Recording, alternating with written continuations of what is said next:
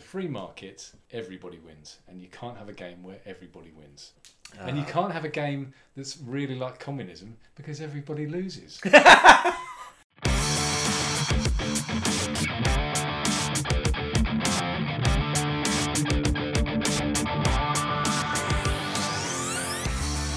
This is Sounding Board, where we're sitting inside and it's 30 degrees and it's 9 o'clock at night. oh, it's crazy! Hottest hottest day ever, is it? It's it's. It's not the hottest day ever. We haven't breached uh, Oh, the particular records, I don't think. Uh, okay, no worries. It's close. It's got to be close, isn't it? Yeah, it's, it's you know 36, 37, something like that. Right. Um, I could I could be wrong. Maybe maybe it got got the hottest somewhere. Um, but you know you know you know what that is, don't you? Global warming. Global warming. But isn't that isn't that great? Look how warm it is. But I, th- I thought they'd been telling us for, for years that, that you know the, the, the weather isn't the climate. Extreme weather events. That's now what global warming is or causes. So the point being is it can be anything you like. So it doesn't matter what it is, it's global warming. Right. Although interestingly, so I watched did I tell you I watched Vice, the film? no. So are you aware of are you aware of this film? No. This is uh, where Batman plays Dick Cheney. Ah, yes. You know, you played me the trailer for that. Oh, did I? Yes, and it looked really funny. Yeah. Odd film. Um, uh, the kind of first half is is is pretty good. The kind of first two thirds are pretty good. I like the style of it. It has a mock ending about halfway through where it's literally playing the credits. It's it's it's. I like its style. Um, it jumps around a bit, um, but then it just goes massively political. Massively, massively. I Basically, I would have thought it was Dick thing was Cheney. political. Well, yeah, but not in. It almost turns into a um uh um a Michael um what's his name Michael Moore. Michael Moore documentary. Really? Yeah, it goes a bit crazy. It goes a bit. It's on the. It's bordering on psychedelic, and it's it's just weird. It's just weird, and I came I came away a bit disturbed by it, um, and it, it blames everything, everything possibly going wrong in the world is Dick Cheney's fault.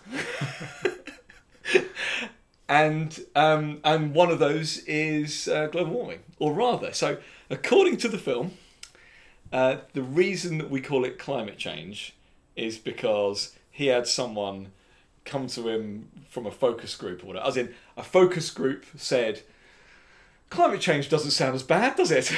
and everyone goes, "Oh yeah, we much prefer the term climate change than global warming," and so they adopted the term climate change. So I thought so it- some I- I- marketing spin person. So I thought it, the term climate change was adopted because they realised that the Earth wasn't getting warmer. You know, the Earth got its hottest in something like 1998, and then just got Yeah. s- s- steadily cooler. Yeah. So they couldn't call it global warming anymore. What could call it? Oh, climate change. No, I, I, I'm, I've no idea where this particularly came from, um, but it, it, it then showed you know forest fires and earthquakes and honestly, it, it got it got crazy and it attributed all of the world's disasters and the poor to one Dick Cheney, which I felt was a tad unfair and a tad unrealistic. um, but it's interesting, interesting film. Yeah. Um, as it is sounding board, and it is nine o'clock at night. Would you? And it, I know it's hot. Even though it's hot, Would you like a whiskey? You're gonna make. I, I know when I do. I always. I will never say no to a whiskey. So yeah, you Um, might say no to this. Albeit, yeah, no. What What are you opening here? So this was a birthday present I got. It. It's, it's, so I got it a couple of years ago. Um, There's hardly anything gone from that bottle. yeah, yeah, that's that's right. So have a have a have a just a, a wee A little, just a little snifter. of, of, of that, and you you realise Okay. why. You don't you don't need much of this. this is- Okay. Well, and as you know, I uh, I I take my whiskey neat. Um, no uh, no wa- no watering down. Um, can I Cheers. can I ask what the strength is of this? no, you may not. I will Because tell I've you got in a- some sixty three percent at home. Have you now? Right, we'll have some of this. Okay. Oh, okay. That, that, God, that's powerful just on the nose. okay, here goes. Oh, oh my word. oh, yeah. yeah, That's that's really strong, and it's it's it's obviously strong alcoholic wise, but it's it's got a very strong taste as well. Yeah, so it's only this is only five years old. So this is uh, this Oh is, right, this is from Master of Malts from the Aultmore Distillery, and their master distiller, you know, tastes all the barrels every kind of few years. Tasted this one at five years and said, "That's good enough That's as enough. it is. We'll we'll we'll just my word, out." that that does burn somewhat. Sixty-five point four percent. So you are supposed to kind of water it down to your Yeah. taste, but it's um, Sixty-five point four percent. That's uh, good stuff. That is a new record for me. That's that's why I don't, I don't drink it very often. Shall I, we, I had a little bit of a cough in the first place, but that's kind of accentuated a bit. right, well, should we pause for a moment and come back? Let, let me recover.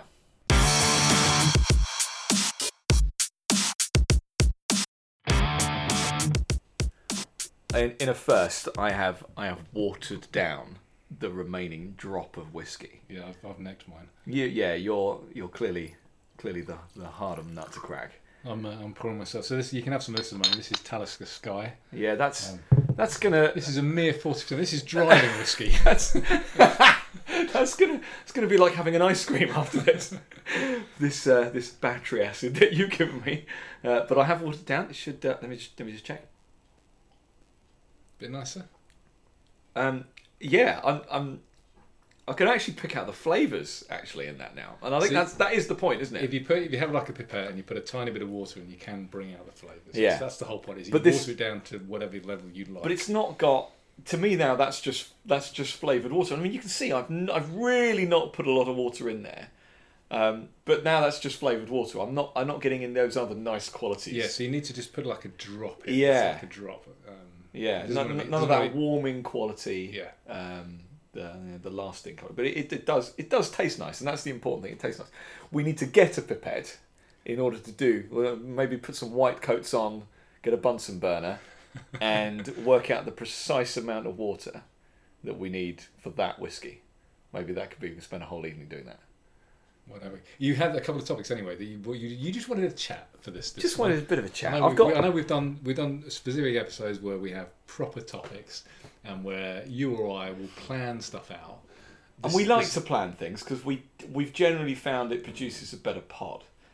But there are some things that don't that aren't that aren't necessarily pod worthy. Or no, that sounds bad. Don't turn off. Don't don't press don't press stop.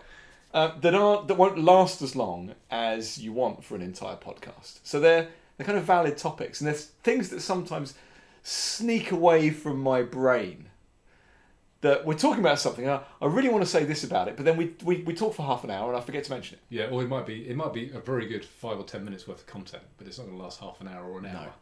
Exactly. So we can just string a few of these together, I guess. let's let's do that. So one of the things I wanted to talk about was the Labour Party. Well, actually, it's the Labour and the Conservative Party and branding, political branding. Okay.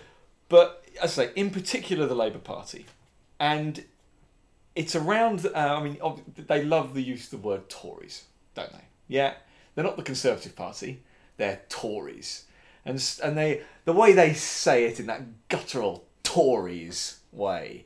It, it's obviously to be negative, and it's for any possible negative connotation. I remember David Cameron uh, mistakenly using the term wicked Tories.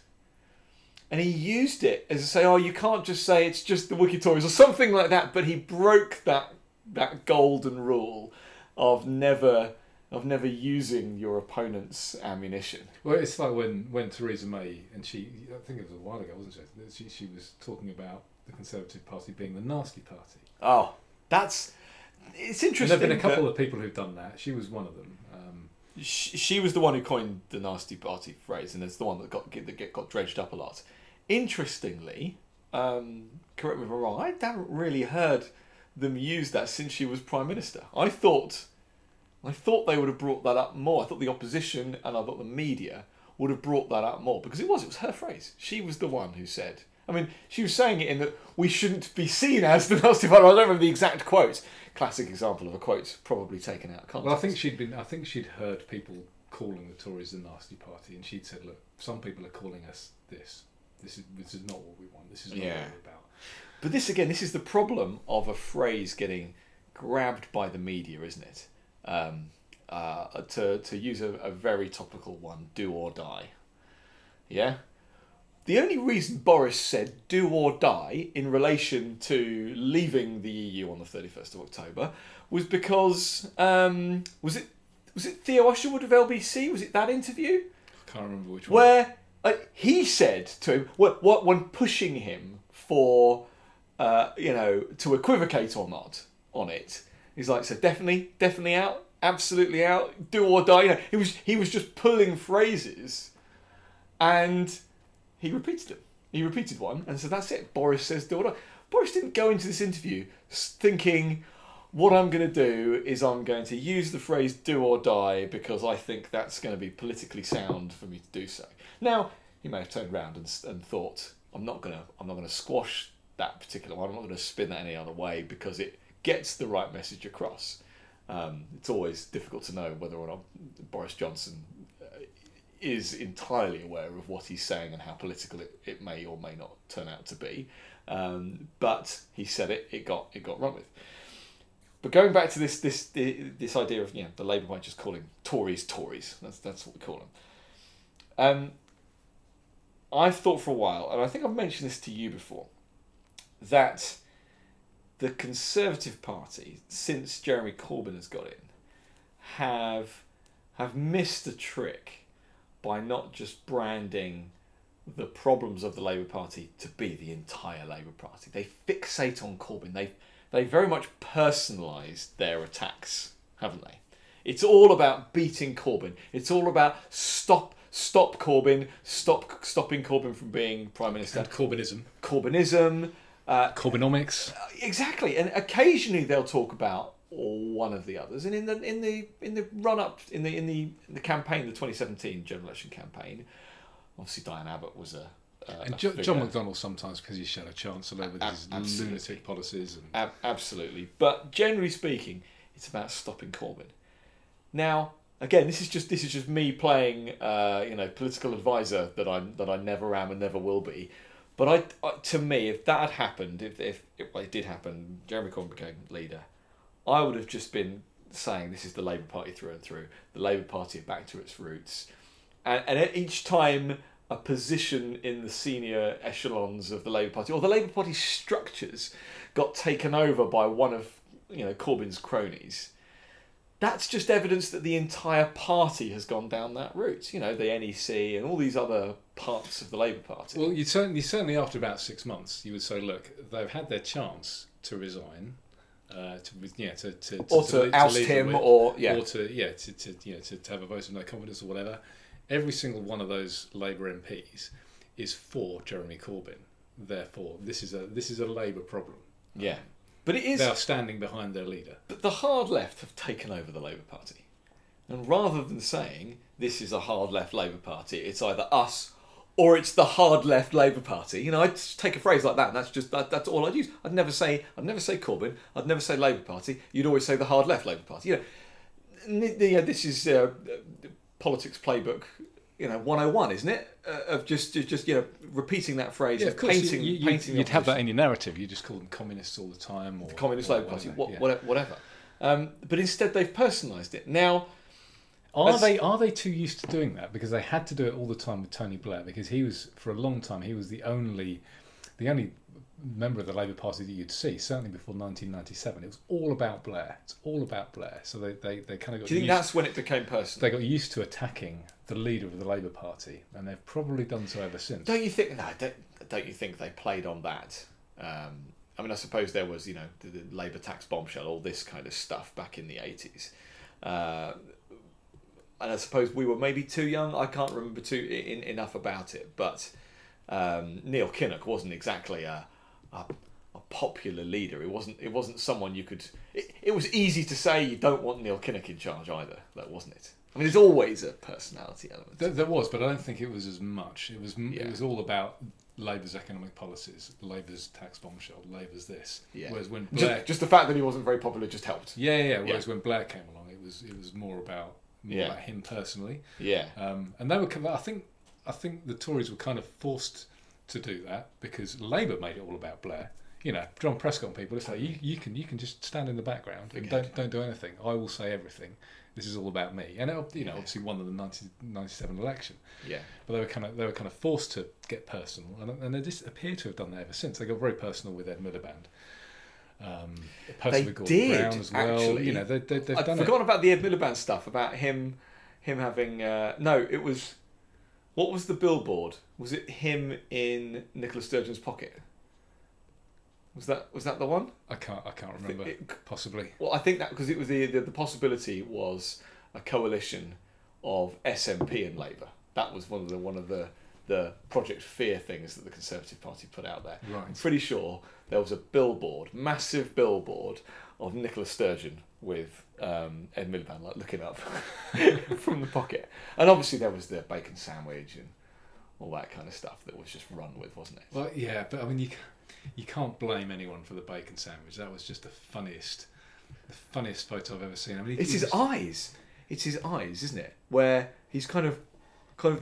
They're going off in all sorts of directions. He clearly One hates it. You know, you know, you know, Yeah. in, you know, in Star Trek, Uh, is it Generations where Data gets that kind of emotion chip and he's trying that drink and he and he hates it. It's it's that kind of expression. But the, the thing that the thing that I found funniest about that was because it was all set up I remember Oh pe- yes, I, I remember it's a photo op. I remember people saying, "Oh, you don't don't be you know you can't you don't be too nasty about it." You know, everyone takes a bad photo every now and, now and again. It's like he It asked those, those those people to take those photos. He says, Yeah. "Come and take a picture of me eating a bacon sandwich. Bacon sandwich. I'm a nice, you know, ordinary bloke." Um, and he, he, you know, he couldn't even eat a sandwich without looking like a weirdo. I mean, you see pictures of him, like you know, like kind of like drinking tea, funny, and just looking awkward, but you can't even eat. Well, and you've got obviously. I showed, I showed someone the other day. Um, uh, Michael Gove drinking water. Have Oh, you seen those pictures? Yeah, but it's just the videos of him doing it as well. Oh, I've not seen any videos. It's like his mouth just doesn't work. It's the shots. He's he's never looking at the camera. Obviously, he's just kind of looking off into the distance with a massive glass almost embedded in his face while he's drinking the water. It's like you know, have you ever seen baby elephants drinking? Because they can't they can't work out how to use their trunks at first, so they just stick their entire face into the water and then just try and drink like that because they just don't they, they haven't been taught yet. They haven't you know the, the, the mothers teach them. Anyway, this is how you drink. We're guilty He's- now. This is what he's, he looks like. He looks like this baby elephant just shoving this like glass of water in his face because he's never worked out how to properly drink it. Look, we are guilty now of personalising this. Okay. My question to you is now that we've got Boris, will the Labour Party stop with the Tories and just go after Boris? Because Boris is different. And Boris is Boris. He's not Mr. Johnson. He's not Prime Minister Johnson. He's not.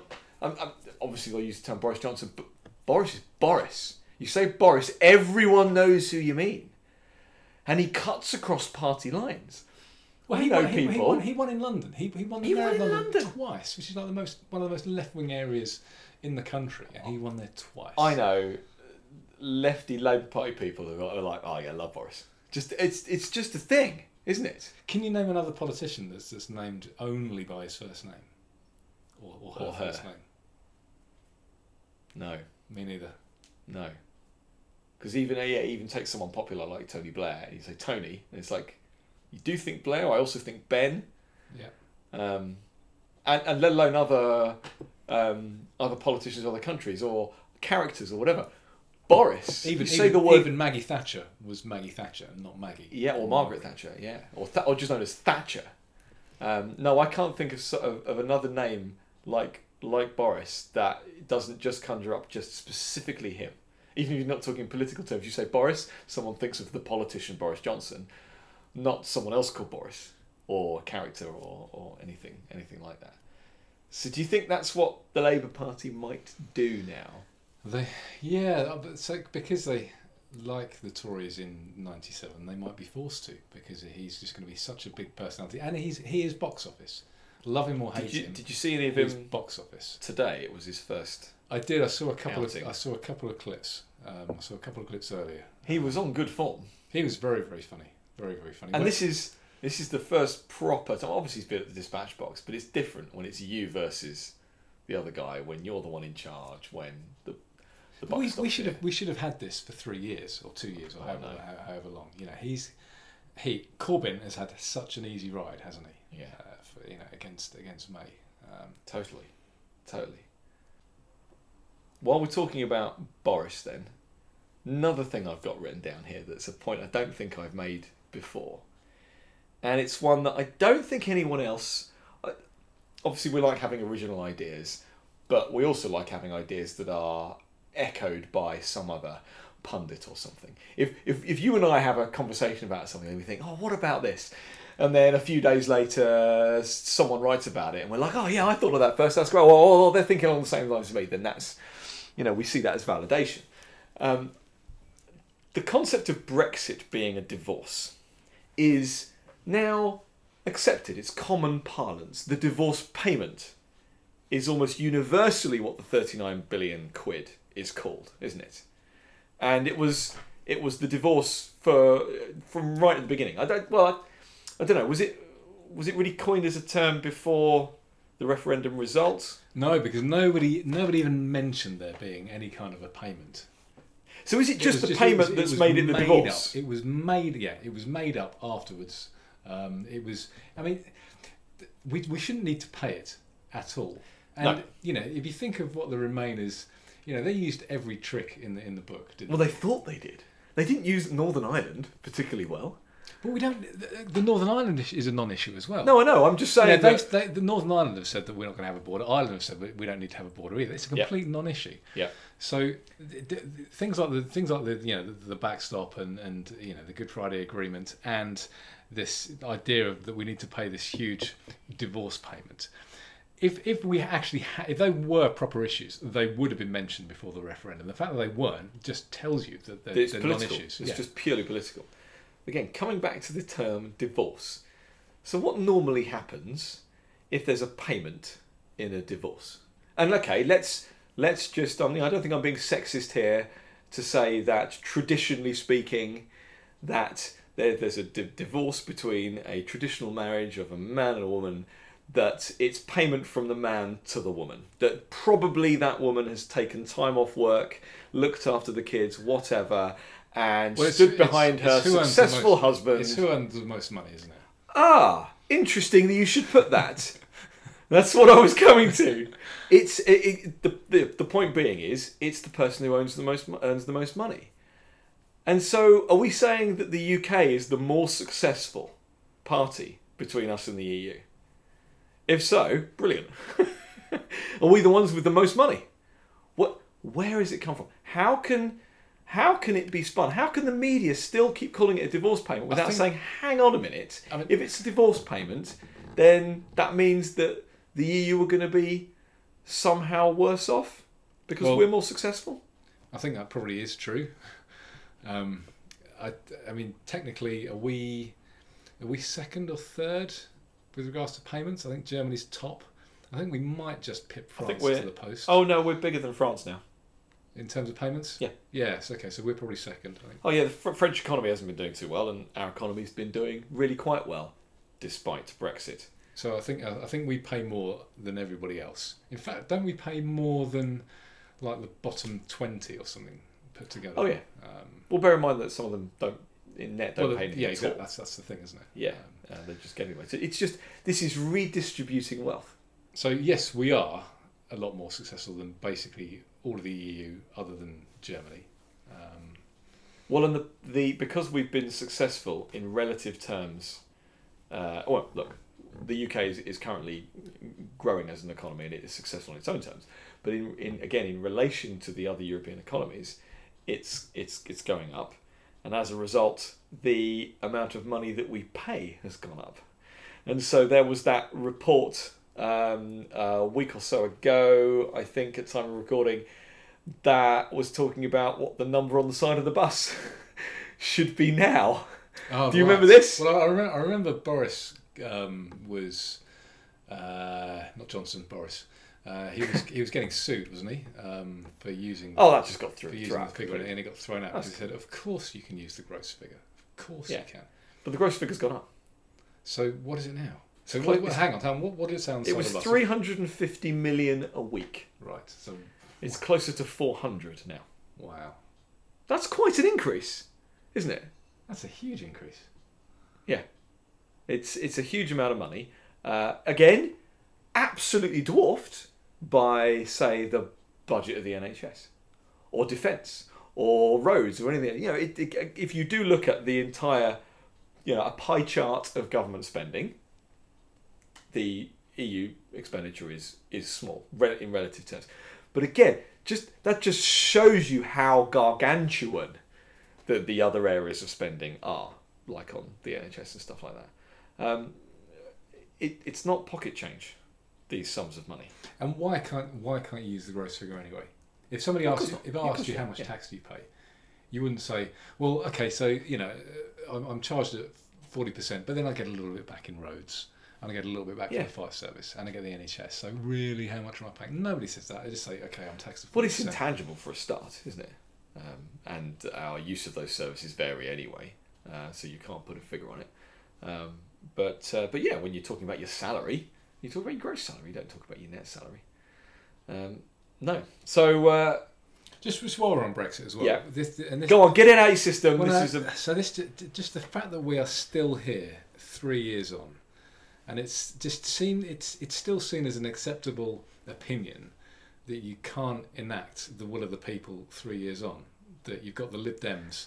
Um, it's only seen as acceptable by by a minority, you know, a small minority. but they're I the ones they're, they're the ones in the media and the and the, and the politicians. and- Agreed, and I think what they're doing continually is not convincing anyone else. They're just pissing them off.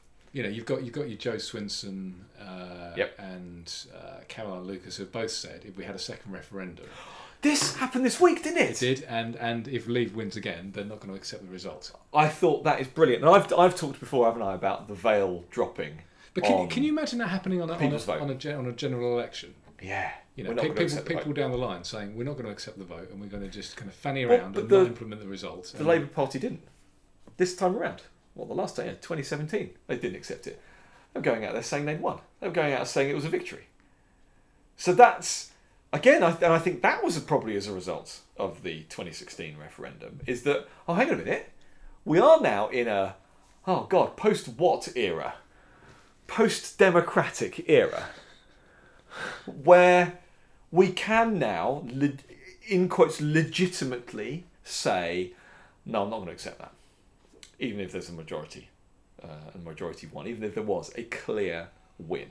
But let's. I know, I know you say that not many people, um, you know. are- I think it's a for that. small minority.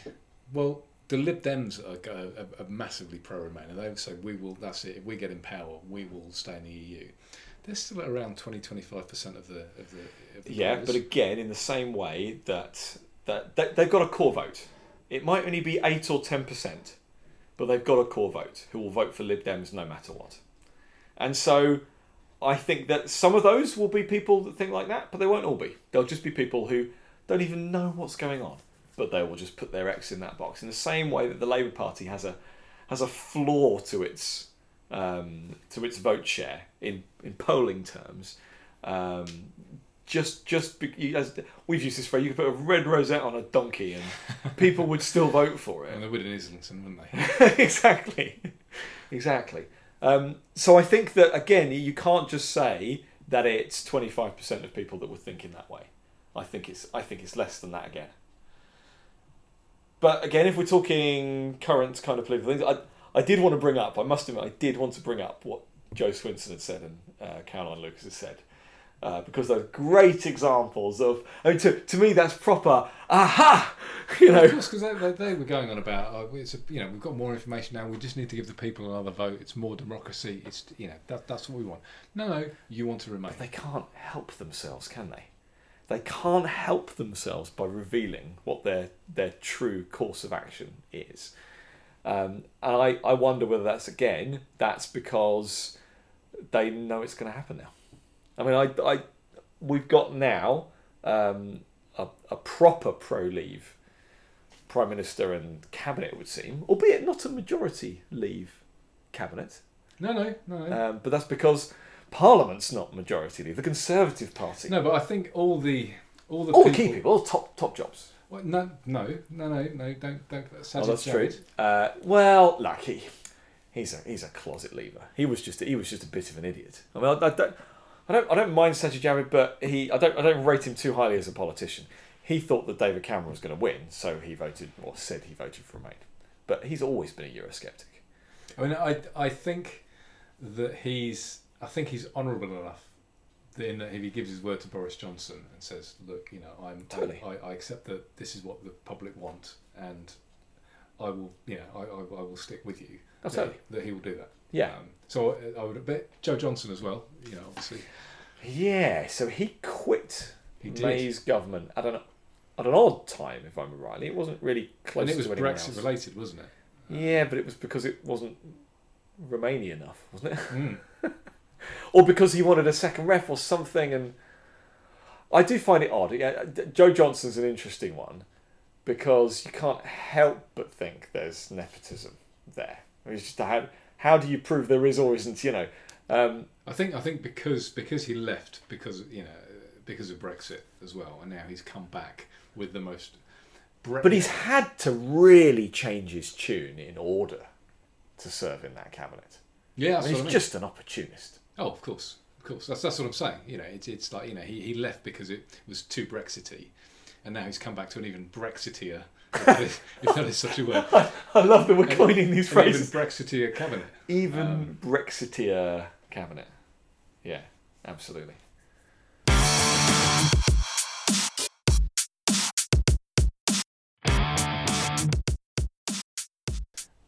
Can I can I rant about something for a moment? That, this is what this edition is for. this Okay, is a so mixed this- bag. this- This, this- is like the mixed economy of the podcast world. And the mixed economies are bad. This is Oh yes. this will get people turning off again. Um, so this this is something I've been thinking about. Are you going to pour want some more yourself some, some driving whiskey? Oh, yeah. Going that's- to pour you some as well. Thank you very much, sir. Carry on. Yeah, some driving scotch. Thank you. So this is something I've been thinking about. Driving scotch. it was only, it's only it's a mere forty percent, isn't it?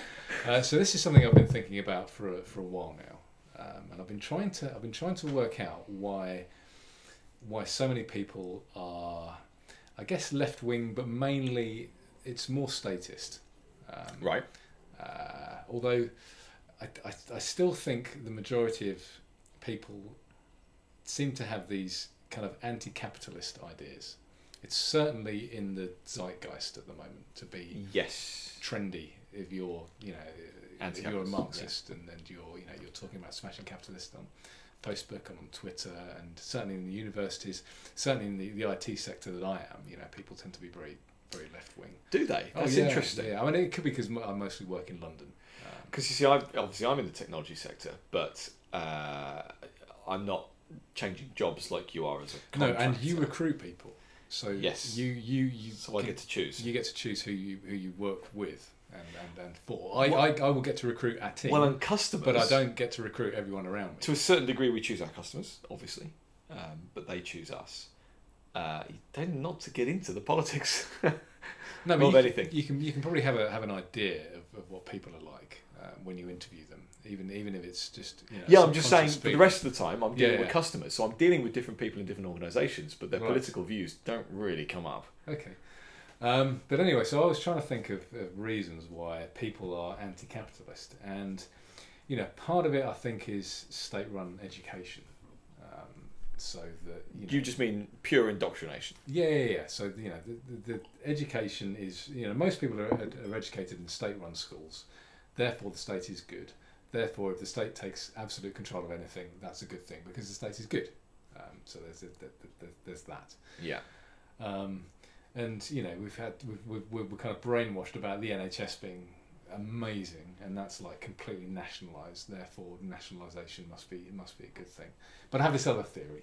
Okay, Right. About, about Yeah, this is a rant. this is a rant. why Monopoly, The game Monopoly. the game Monopoly. you know, you, you and I used to play it as kids. I used to Yeah. love Monopoly. Oh yeah. But it's think about it. You know, you've got the little guy in the little top hat who's like making all the money, and what happens in Monopoly? One guy makes all the money, everyone else loses and becomes bankrupt. It's a zero sum game, and this, you know, people play. It is, it is literally a zero sum game. It is, isn't it? You know, and you're not, you know, if you think what what happens in the real world, you know, I'm a capitalist and you're a capitalist. Okay, so I'll sell something to you, you sell something to me, and we both win. That's what happens. In Monopoly, it's no, no, no, I've got to avoid your bloody hotels and your and your houses and your land because I'm going to get taxed back to the Stone Age. Right. So it's not. It's Monopoly. People, people play Monopoly as their kids, and they get this this awful, Twisted. twisted view of capitalism. Right. and it's like Okay. it's inbred by the It's- time they're adults. Right.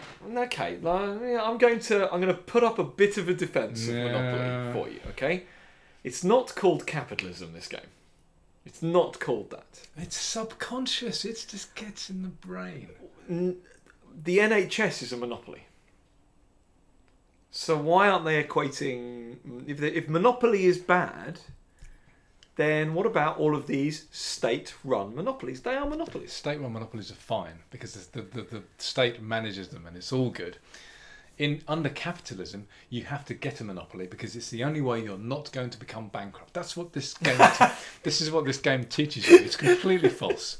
Well, it certainly teaches you that London only has a finite amount of land to build on, uh, and that you can only fit a certain number of houses or hotels um, on any one of the, uh, the spaces, uh, and that you can only. That's all you can buy and sell. That's it, isn't it? Yeah, exactly. You know, you, you can buy. So it's about property, and it's about property in a, uh, in, a, in a in a as you say, it's a zero sum, uh, in a zero sum Well, whenever, whenever you see like kind of Marxist or communist memes on, on the internet, they've all got the little guy with his little top hat and the Monopoly man, and that's that's like the symbol of capitalism. Right. Okay. And it's just it's been subconscious. You play it for like ten or twenty years, and by that time it's just game over. You're a communist. So okay, go- going with this then. So it's the fact that you um, you don't have um, you don't have a right of way, do you? Uh, you land on a space. You there is no passing through. You have to stop where you stop. It's the roll of a dice, and you have to therefore pay pay the fees. It's And it's based on it's based on luck, not skill. Again, you know, it's based on the roll of the dice. So it's just it's just the luck of the draw, who gets to win, and you get you know you'll get to a point in time where you're losing so badly, you just want to be you don't Well, want to I go to jail. liked Monopoly. I liked Monopoly. Have I ruined it for you? You have. I mean, you did start off by being given money. Everyone. Oh God! Everyone's equal to start with, and then it just gets worse. And it's just the roll of the dice, and you can oh win God! everything. You're right. Everyone starts with exactly the same amount, and then the roll of the dice kicks in, and then someone ends up with all of it. and you're all competing against each other. You're not working It's together. not competition. That's not true competition. But it's as you say, it's it's what you grow up thinking competition is. I, I see. I need to. I need to. Um, I need to find out about who invented Monopoly. Who invented Monopoly? I bet bastard. he was a raving commie. I will bet money on it. I think we need to research that and find it out. So that was that was my little mini rant. I, I, that's got me really quite angry. And normally, I you know, I normally I still pretty stay pretty mellow during during the podcast, but that's really annoyed me. Right, so we need to invent a game that is not called the free market, but is in is somehow getting no, so the- free market so- principles. Yeah, but the trouble with that is, so in the free market, everybody wins, and you can't have a game where everybody wins. And you Ah. can't have a game that's really like communism because everybody loses. so There's your soundbite. you can't do it.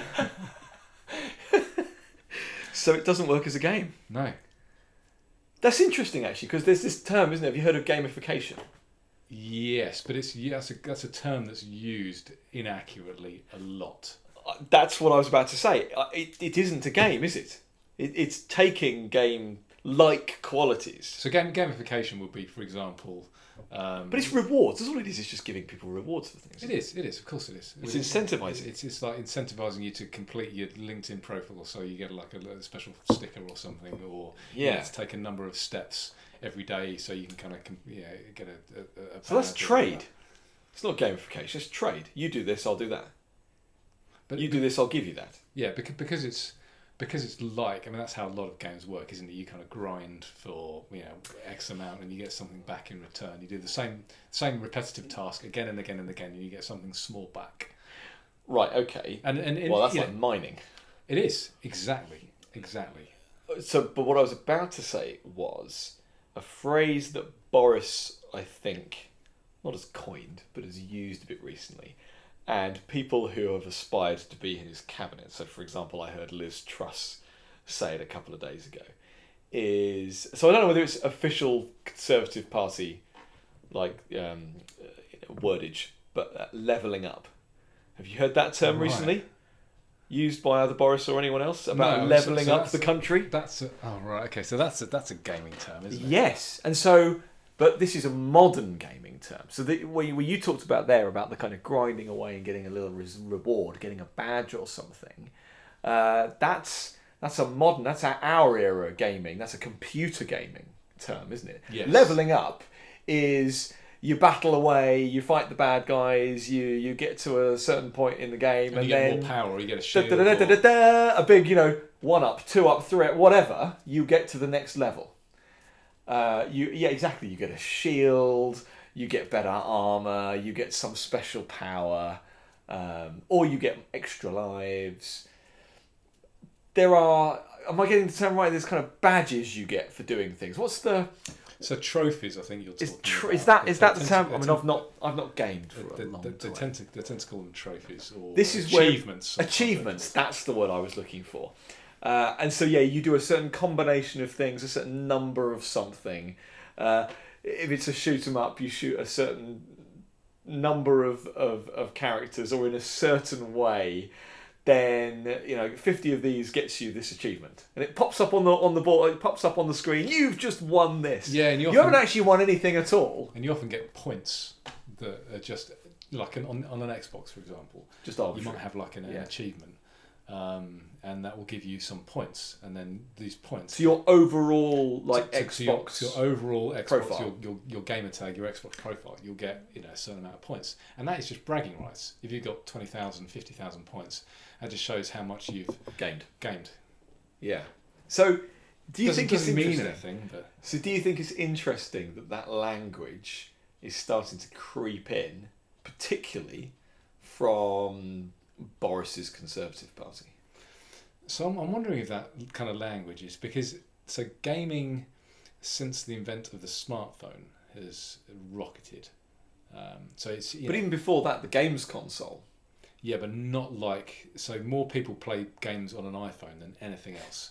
Um, Yes. You know, it's just the, the sheer number of games that have been sold. Um, And, and, and the well, and so again, let's let's look at a lovely bit of free marketeering, uh, the concept of micropayments, of Mm. and, and yeah, we've talked about this before about technology. And the fact that software, you, you you write the software once and then you can just sell it a million times, and so you can sell it very cheaply, and so people will pay ninety nine p or two ninety nine or you know, a, a very very small Well, amount Angry. Birds, Angry Birds was I think was fifty nine pence when it came out. Really? And, and yeah, and, and but obviously you know millions and millions and millions of people bought it, and they just made so much money Yeah. off off, off that game. Um, So yeah, you were saying about the popularity. Of that yeah, so, so so so everybody has a smartphone, and everybody plays games now. I don't. Um, other than you, everybody else. Do you do you play games on your phone? Uh, no, but I do play games on my Xbox. Yes. Okay. Um, I don't play games on anything. Yeah, I, my, I I have huge hands, and I you know I, I, I don't You don't get on well playing it on your phone. I don't get on well with smartphones in general. Um, Yeah. Uh, I used to prefer you know the more kind of tactile BlackBerry style Nokia phones. Um, Snake. yeah, I mean I didn't really I guess I didn't really, didn't really play games on those either. But I you know I, I kind of I get my gaming fix in the evening playing with my mates, um, playing you know Red Dead Redemption or Crackdown or, or, Yeah. or these sorts of things. Um, so I don't really need as Yeah. much to, to, to Let's be clear. I, I was a bit of a gamer. I mean, we used to play online games all the time. It was mainly real time strategy. Well, I mean, how many days did we lose playing Oh, years, Warcraft probably. 2 and StarCraft and oh, it's just, Yeah. yeah. crazy. Yeah. And I, I, I lost a portion of my life to, to World of Warcraft. World of Warcraft. Oh, more than me. A Um, lot more than I did. Well, I used to, I used to play at work. I had I had a contract. I remember. Well, this is because because you could get away with it. Well, okay, so I, I had a contract where that we were we were very very busy for a period of time, and then there was a lull, and so they got rid of everybody in the team except me and a couple of other guys. Just so they had a kind of minimum staffing level ready yeah, yeah, in case but, they but- needed but to. there was there was nothing going on at the time. We had maybe an hour or two's worth of work per day Right. at the most. Um, but they said there's work coming in the future, which there was. They kept saying it. But they well, and and there was, but for this period of a few months, there was literally nothing for us to do. So we would get the work done out of the way in the morning, and Just just sit there and and just sit there and play games because it was that, or or just sit looking through the window. Um, But you see, let's be clear. I mean, we could have done a podcast, I guess. I found well, they weren't as popular back then. No, no, no. Well, this would have been 2004, I think, probably 2005. Well, that's absolutely the case because uh, I used World, the World of Warcraft was the only way I could find out that you were okay in London on the seven seven bombings. Of course. I, I couldn't get hold of you on the phone. I couldn't get hold of you over uh, instant messenger for some reason. We were on probably MSN Messenger at the time or something, but yeah, I that wasn't couldn't- I working. Couldn't, couldn't log on to that. Uh, and so I was trying every form possible. This is before WhatsApp, I think. Certainly before I was on WhatsApp. I think it's before WhatsApp. So I. WhatsApp's pretty early. But World of Warcraft, I logged Yeah, into was World of I Warcraft, was on WhatsApp. found you there. you were intact. So I then disseminated that information to the rest yeah, of our so family. and this was so that was actually before this period of time where we were playing all the time. I just logged on because it was the only way of talking to people. of talking to people. And in fact, the, so I did get a I did get a phone call, and this is how this is how long ago it was. I I I managed to get a phone call from my hairdresser. What? He was because he was he was you know he was worried about me and a couple of other guys he knew. So he managed to, and he managed to get through and just like I'm just checking that you're all right. I know you work in London, um, because he was a, he was a Yeah. good friend of mine. Um, and Yeah. yeah. he was one of the only people who managed to get managed to get through. Well, Um, fortunately, you don't require no, that was the that, services that was of a how, hairdresser. that was that was how long ago that was. Um, But okay, go back to the politics though.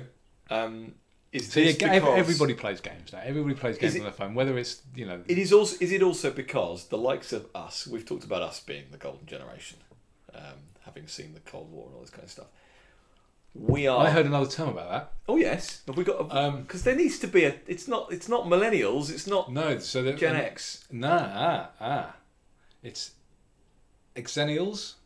Oh, I Oh yeah, I've heard that term. Yeah, but no, so that, that's people who grew up in the analog age and then kind of came of age around the digital age. So they've got the best of both worlds. So Right. it's people born around around your time. I think it's around 1980. I'm, Well, I'm- I've, again, I've heard it's being end of seventies to it. There's a there's a five or six year period around yeah, yeah. 1980. but the, these are the people who kind of grew up knowing both worlds. Yes.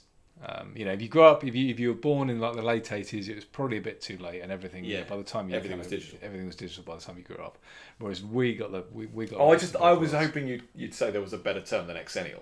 Um, I don't. I, not that I particularly like saying. I mean, Generation X either. Well, you're not. You're being mil- the last. You're a millennial. What? Just because I was born in 1980.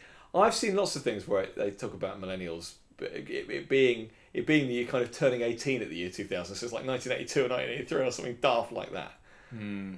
rather than right yeah and, and 80 being the end of generation x are you proud of being in generation x then as Of course, I don't want to be associated with these snowflakes. but I, see I take great delight in telling people in their late thirties that they're millennials. I love that. It's it's amazing. You don't take that away but you me. see isn't that when the term millennial They'll be in their forties soon, and that will just be beautiful. right Beautiful. But did did you think as i did when the term millennial started kind of kicking around that it meant people a lot younger I did, but then when I realised what millennial meant, and just so everything is blamed on millennials, and there seem to be these snowflakes and these people who need safe spaces. So I delight in telling people that don't think they're millennials that they are, like such Like as, me. like, such as yourself. Well, me, yeah. Um, but you see, I think this is where the definition's just all wrong. Because they need millennial goes along with it, millennials are this these these digital only people that they've known nothing else. To me, they're people who have absolutely no knowledge of, they're of anything the Cold War They're not. anything. So according according to, well, according to the definition of millennial. Who who came up with that? what idiot? I mean, so right. when does Generation Z start then?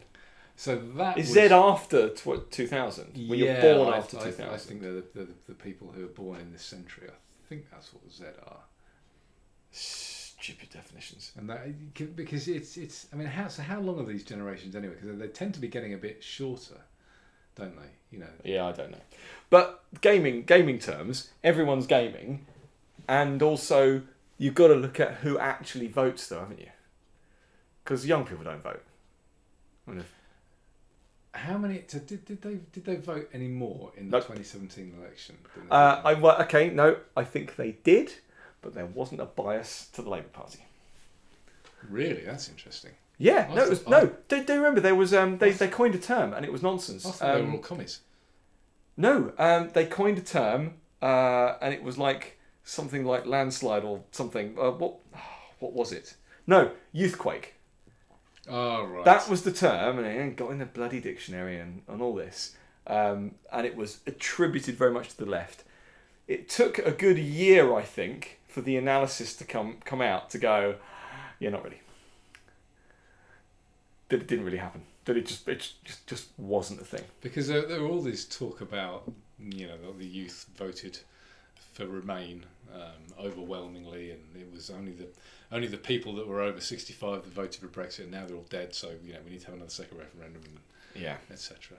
Um, Well, and the old people's votes shouldn't be counted as much as young people's votes, and they they, they Or- don't they don't like suffrage, do they? The, what the elite. and the Liberal Democrats, the so-called Liberal Democrats. I was trying to think. What's I was trying to think of a word. You, you can say illiberal. That's easy. So, but you can't just call them the illiberal Democrats. What's the opposite of Democrats?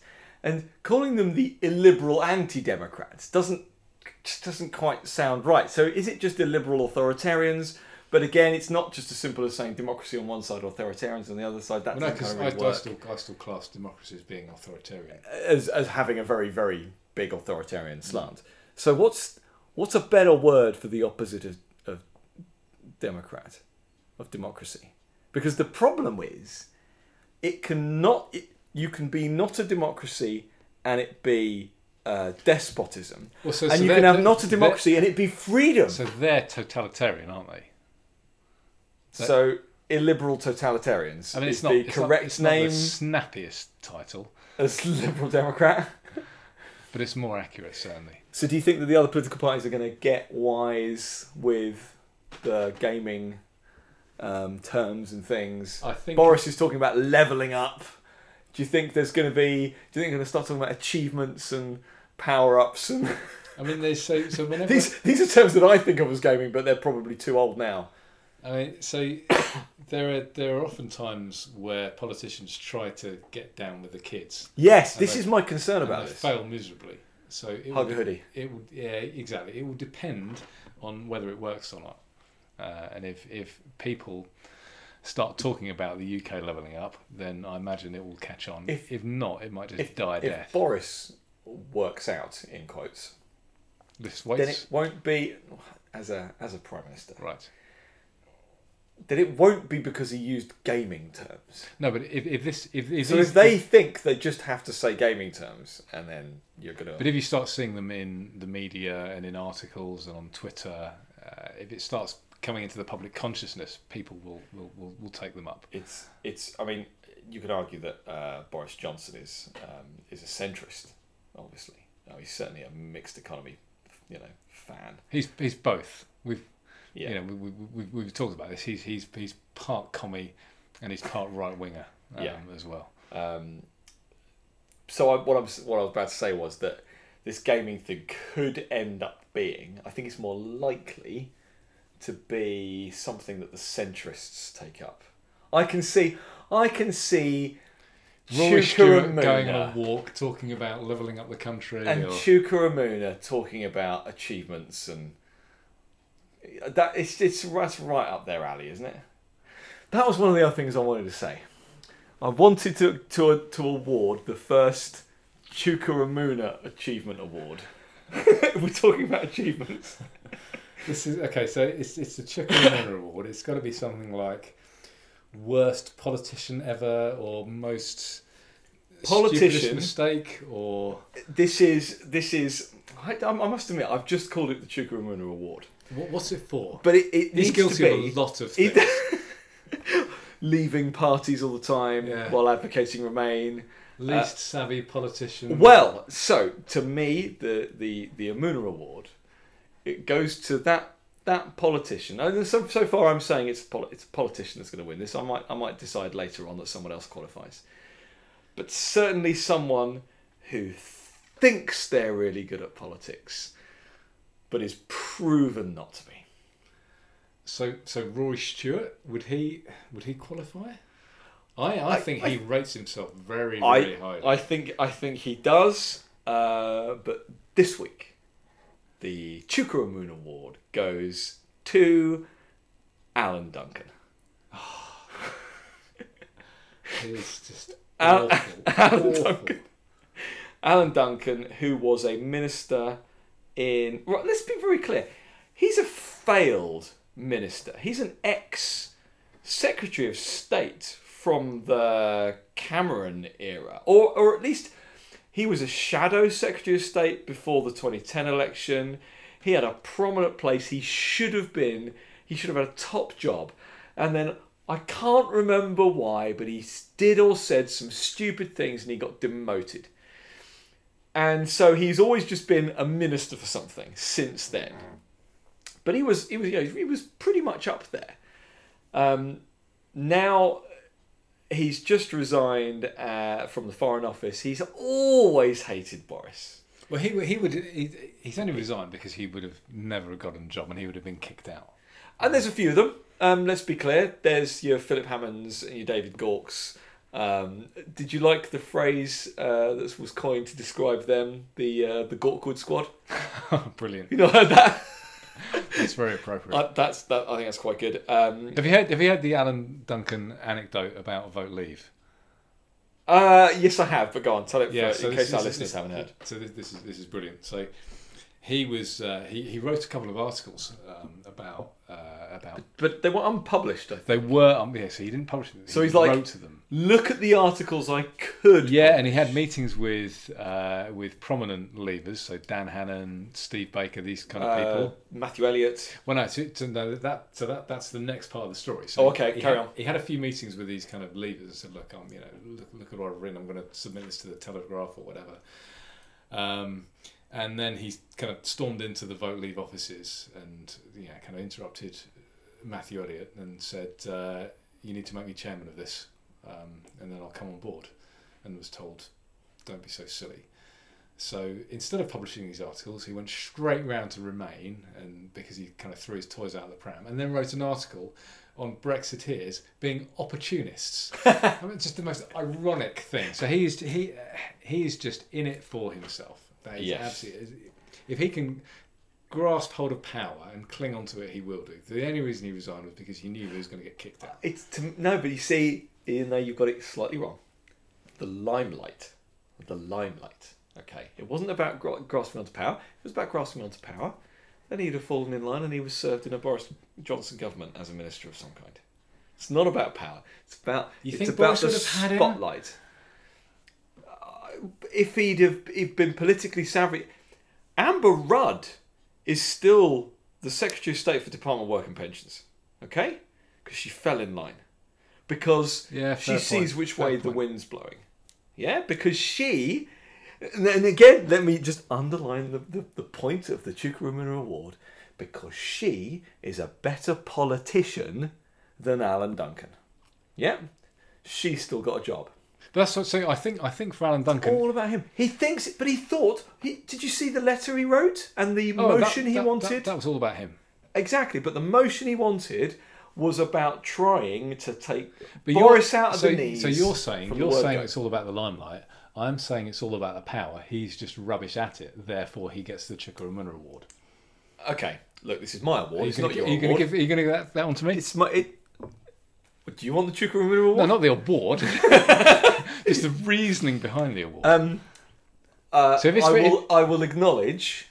I will acknowledge. Because it's about the limelight, about he maybe he's, he's really good, that it's and he shouldn't have the Chuka Umunna Award. Excuse me. It's about being rubbish at it. Now you, you're absolutely right in that it's being rubbish at it, but it's about it's about politics. He's the the, the limelight stuff comes with it. Chuka Umunna loves the spotlight as well, but it's about thinking you're really good at politics but not being.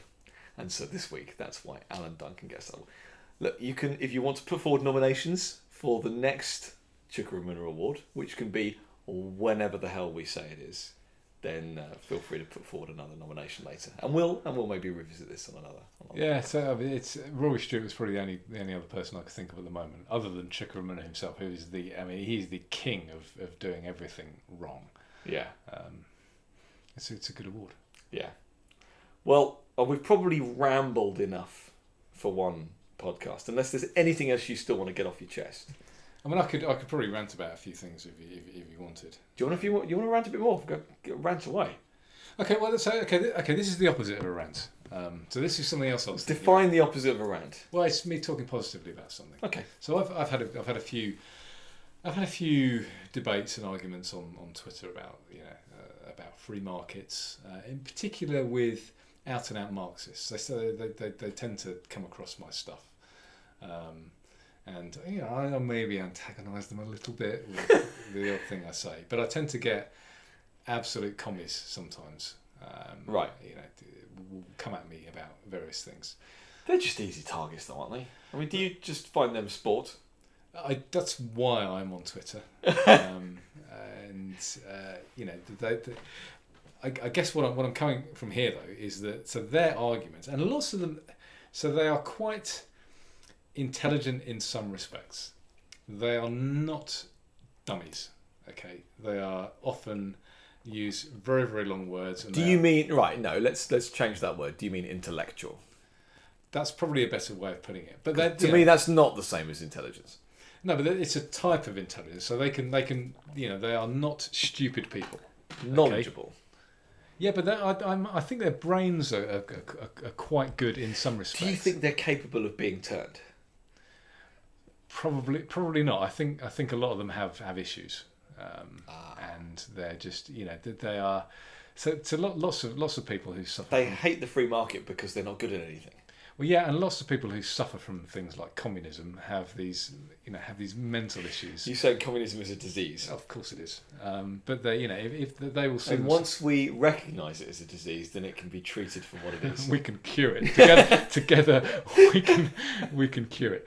Um, yeah, so but, but a lot a lot of these people have have issues, and it's easier to blame somebody else than it is to blame yourself. Uh, and therefore, if you, you can just blame capitalism or blame. the well, going back to. Monopoly again, going back to someone else's Exactly. exactly. zero sum game. Yeah. yeah. but I'm coming across these people who are quite articulate, quite clever, right. Um, and when they're when they're trying to explain Marx to me, um, or communism or whatever, it's so intricate and it's so complicated, and a lot of the time I'm I'm just not interested. Particularly when they talk about stuff like Marx's law of value or the you know the labour theory of value. So I'm I'm quite prepared to investigate things that are a threat.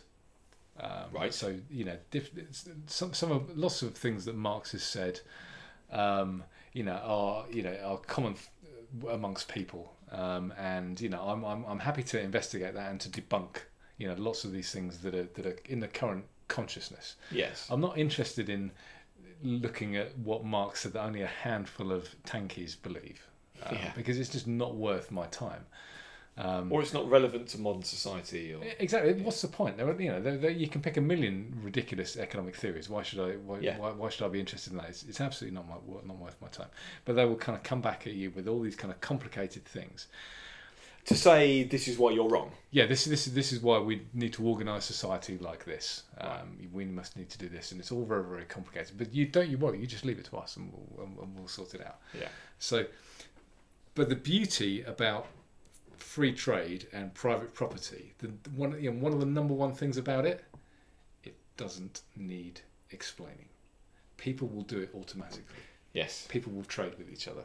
They will want to own their own land and their It's as close to property. being natural, isn't it? It's instinctive. Yes. It's, it's instinctive. Communism and socialism and all these things Require organisation. they do, and they're not. They're not. It's not.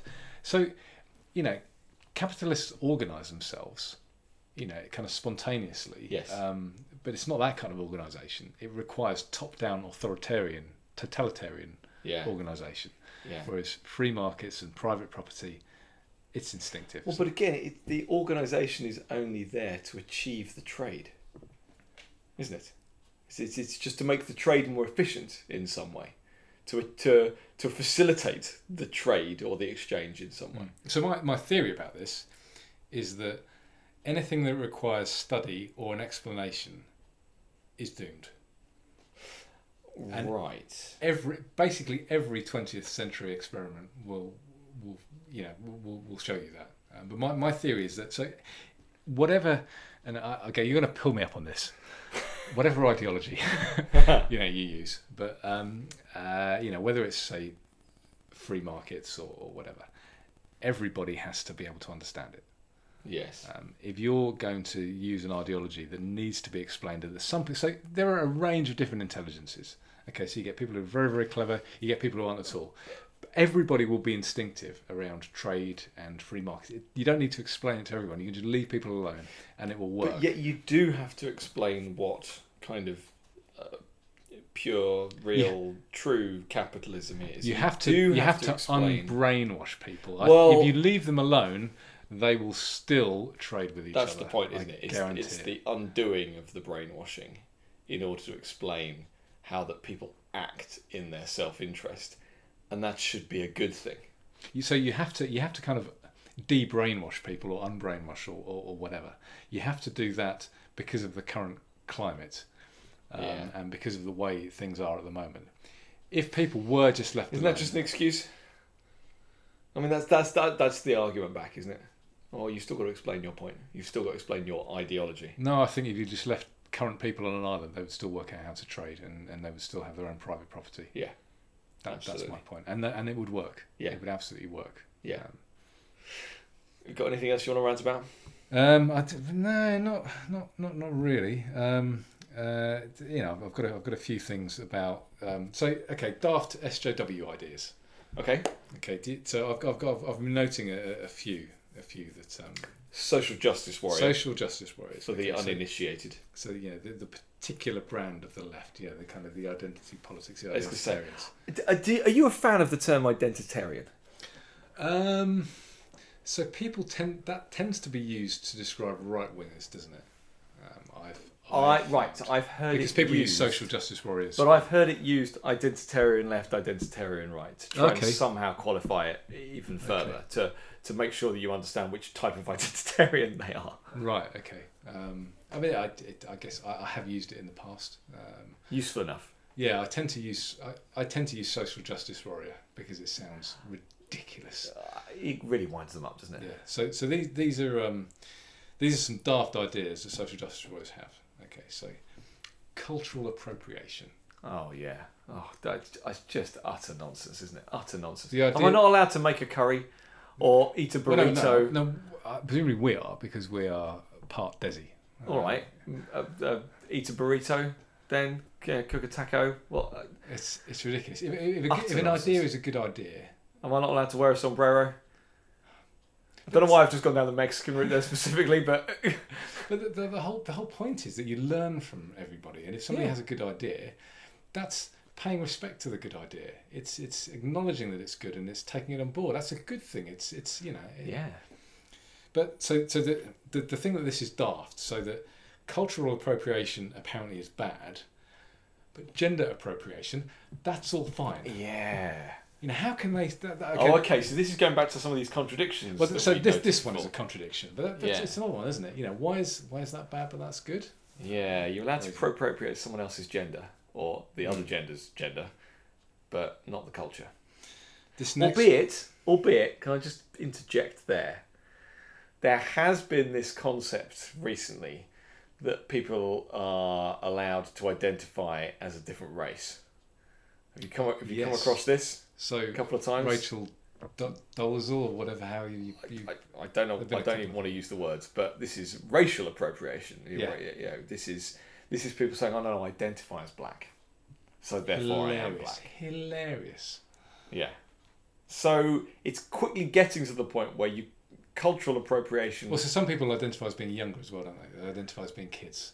Have you seen that video of the? worrying. Of, have you seen the video of the guy who goes around the university campus, asking about whether what they I, would say? I showed that to you. Yeah. yeah, genius. a- asking about what people would say. If I said I was six foot two when he's only like five foot five or whatever, what would you say? If I said I was Chinese, if I said I was a woman, if I said, but he just he takes it slowly further and further more ridiculous. Yeah, he starts on things that are considered appropriate. Now, what if I said I was a woman?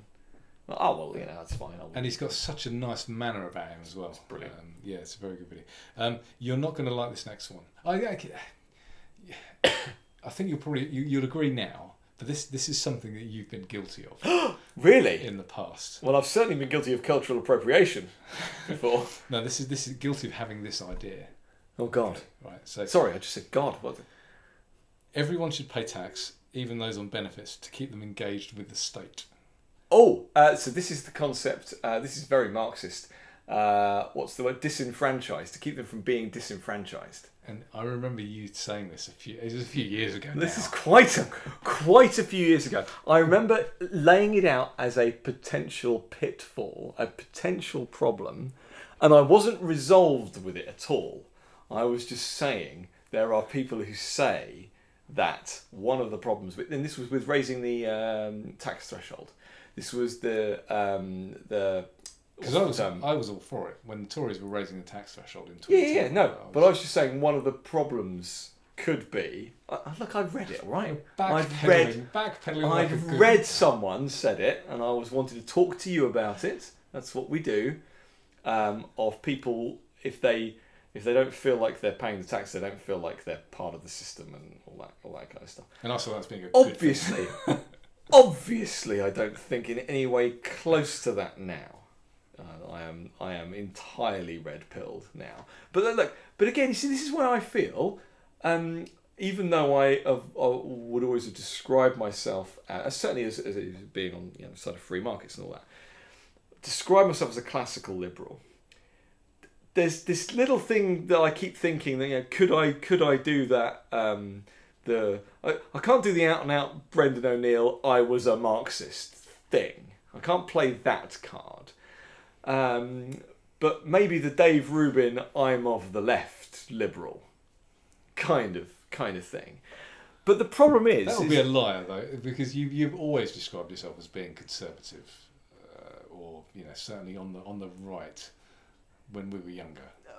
because I didn't know what these definitions meant. Isn't that the problem?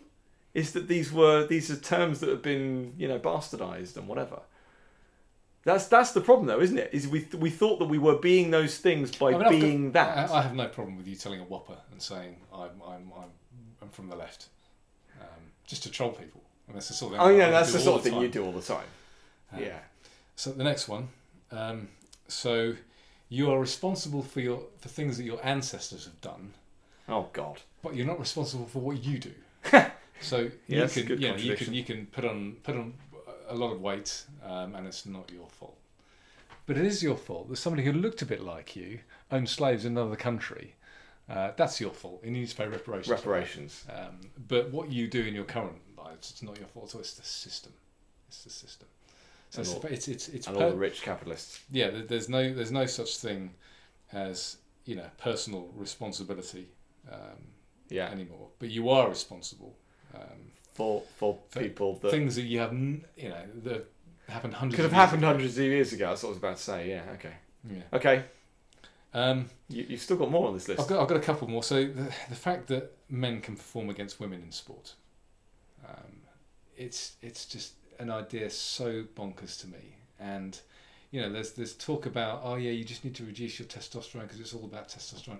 It's not all about testosterone. No, of course it's not. It's you know, it's it's about bone structure. It's But also- about height. But also, it is about testosterone, and men have more of it. Well, yeah, it is, but even so, it's- yeah. So th- th- there are lots of levels to this. There's the fact that testosterone makes a massive difference. Yeah. Um, but then there are levels where you, if you achieve these levels of testosterone, you can technically compete with women. Those levels are still like you know several times the, the level of any other elite female athlete. Am I right in saying that now uh, they are now the current uh, w- women's football World Cup winners? This is the Americans, I believe. Yes, The American women's team, got smashed Got by the. Dallas under fifteen. the boys. Dallas under 15 Yes. boys. Yeah. Yeah. Under 15s. Yeah, just Dallas, not Texas, not America, the Dallas under 15 boys. Yeah. That speaks for itself. Um, but yeah, so so that's that's just it's ridiculous. But yet you're a bigot if you if you say that you know that's not the case. Um, and I got one more. Um, this this is this is a, it's a trigger warnings. You see, I've just I've not come across trigger warnings. Oh, they're everywhere. You're not no, online as can't much. No, honestly. So you, the, the article you read ar- online articles, they will have tri- Online articles where? on the internet. I go. I read articles on the internet. you where don't- are you reading these? things? I'm, I'm getting stuff from. Uh, so I, I, I follow these ridiculous social justice warriors on Twitter, and I read articles that they post and, and, and, and that they tweet. And there are lots. Of, okay, so this is this is another thing. So they're not called. If you so if you're properly woke, they are not called trigger warnings Oh, anymore. so what do the woke call the trigger? So the word trigger might be a bit triggering. so, so, so they're called they're called content warnings. See, the, the very fact that you have the word trigger warning on your article Might may, trigger some people. may be a bit triggering for some people, or a bit contenty or whatever it's called now. Um, so you need to call them content warnings. Aside from the fact that that is the worst thing to do, if you have any kind of, if you have any kind of, you know, PTSD or something actually genuinely is triggering to you, then the best way to get over that is to expose yourself to that I in small, small chunks. Uh, you know, This is like fear of spiders, isn't it? And Of it's course, like, it's like yeah. fear of anything. Yeah. Um, so the the idea that you get these trigger warnings or content warnings, and you kind of you know steer clear and you stay in your safe space, that's just going to make it worse. All the psychological. Are these like are these like pop-ups, like the nonsense GDPR stuff? Uh, yes, sometimes, or sometimes they're just in the title, or even in tweets. People will say, "Oh, trigger warning," or, or or content warning, or they'll say CW colon. That means content warning. I'm talking about, you know, guns or something, or or, or whatever. Um, it's ridiculous. It's just completely unfathomable to me that it's just even a thing. You know, it's just it's it's. But Twitter's not a safe space, right? What they're trying to make it a safe space. Only, How only do you you make- Only, well, you employ lots of left wingers in Silicon Valley, and anyone who's a conservative or a libertarian gets banned. That's how you make it a safe space. So it's Right. just just left to the Marxists. Um, Personally, I say leave them to it. They can have Twitter. yeah, so I mean, I, I quite enjoy it because I enjoy. I, I, I, But, do, but only for trolling. I do enjoy winding people up. Yeah, I, I don't use it for anything else. Oh well, as long as you as long as you enjoy it. I'm getting something out of it for the for the time being. I imagine I'm, I'm surprised I haven't been banned. Um, and I'm blocked by millions of people, but I'm, I'm surprised. Well, you're on block lists now, aren't Oh, you? of course I am. Yeah, there, there are pe- people who I've never interacted with at all. I have, have, blocked. Blocked you? I have no idea who they are. Um, Yeah. But you But wear that- that, but as that's a badge of honour. That's that's how it works now. You know, you get these block lists, and people will add add you to this list, and then people subscribe to the block lists, Yeah. um, and then as soon as somebody else gets added, you're automatically blocked by them and, and a million other people. So they get to um, just narrow their echo chamber oh yeah, it's all further. about it's all about echo chambers. Yeah. Um, They should have called it Echo rather than Twitter, shouldn't they? You should be sending echoes. There was a there, so there was a Twitter app on the iPhone called Echofon, which is very appropriate. that would just send back the same message back to you or something. Or Well, no, it was just a, it was just purely a Twitter a Twitter app, um, Right. But it was called yeah. it was called Echo. yeah. Yeah. Well, on that note, is that is that the end of our That's the end of- slightly ranty, slightly random edition of Sounding Board? It is, it is. So thank you for listening. You can go to Sounding Board and download any other episode. Uh, feel free to go to uh, the blog section of our app and read the articles we've written, or give us a rating on iTunes, Podbean, Stitcher, Player or any of the other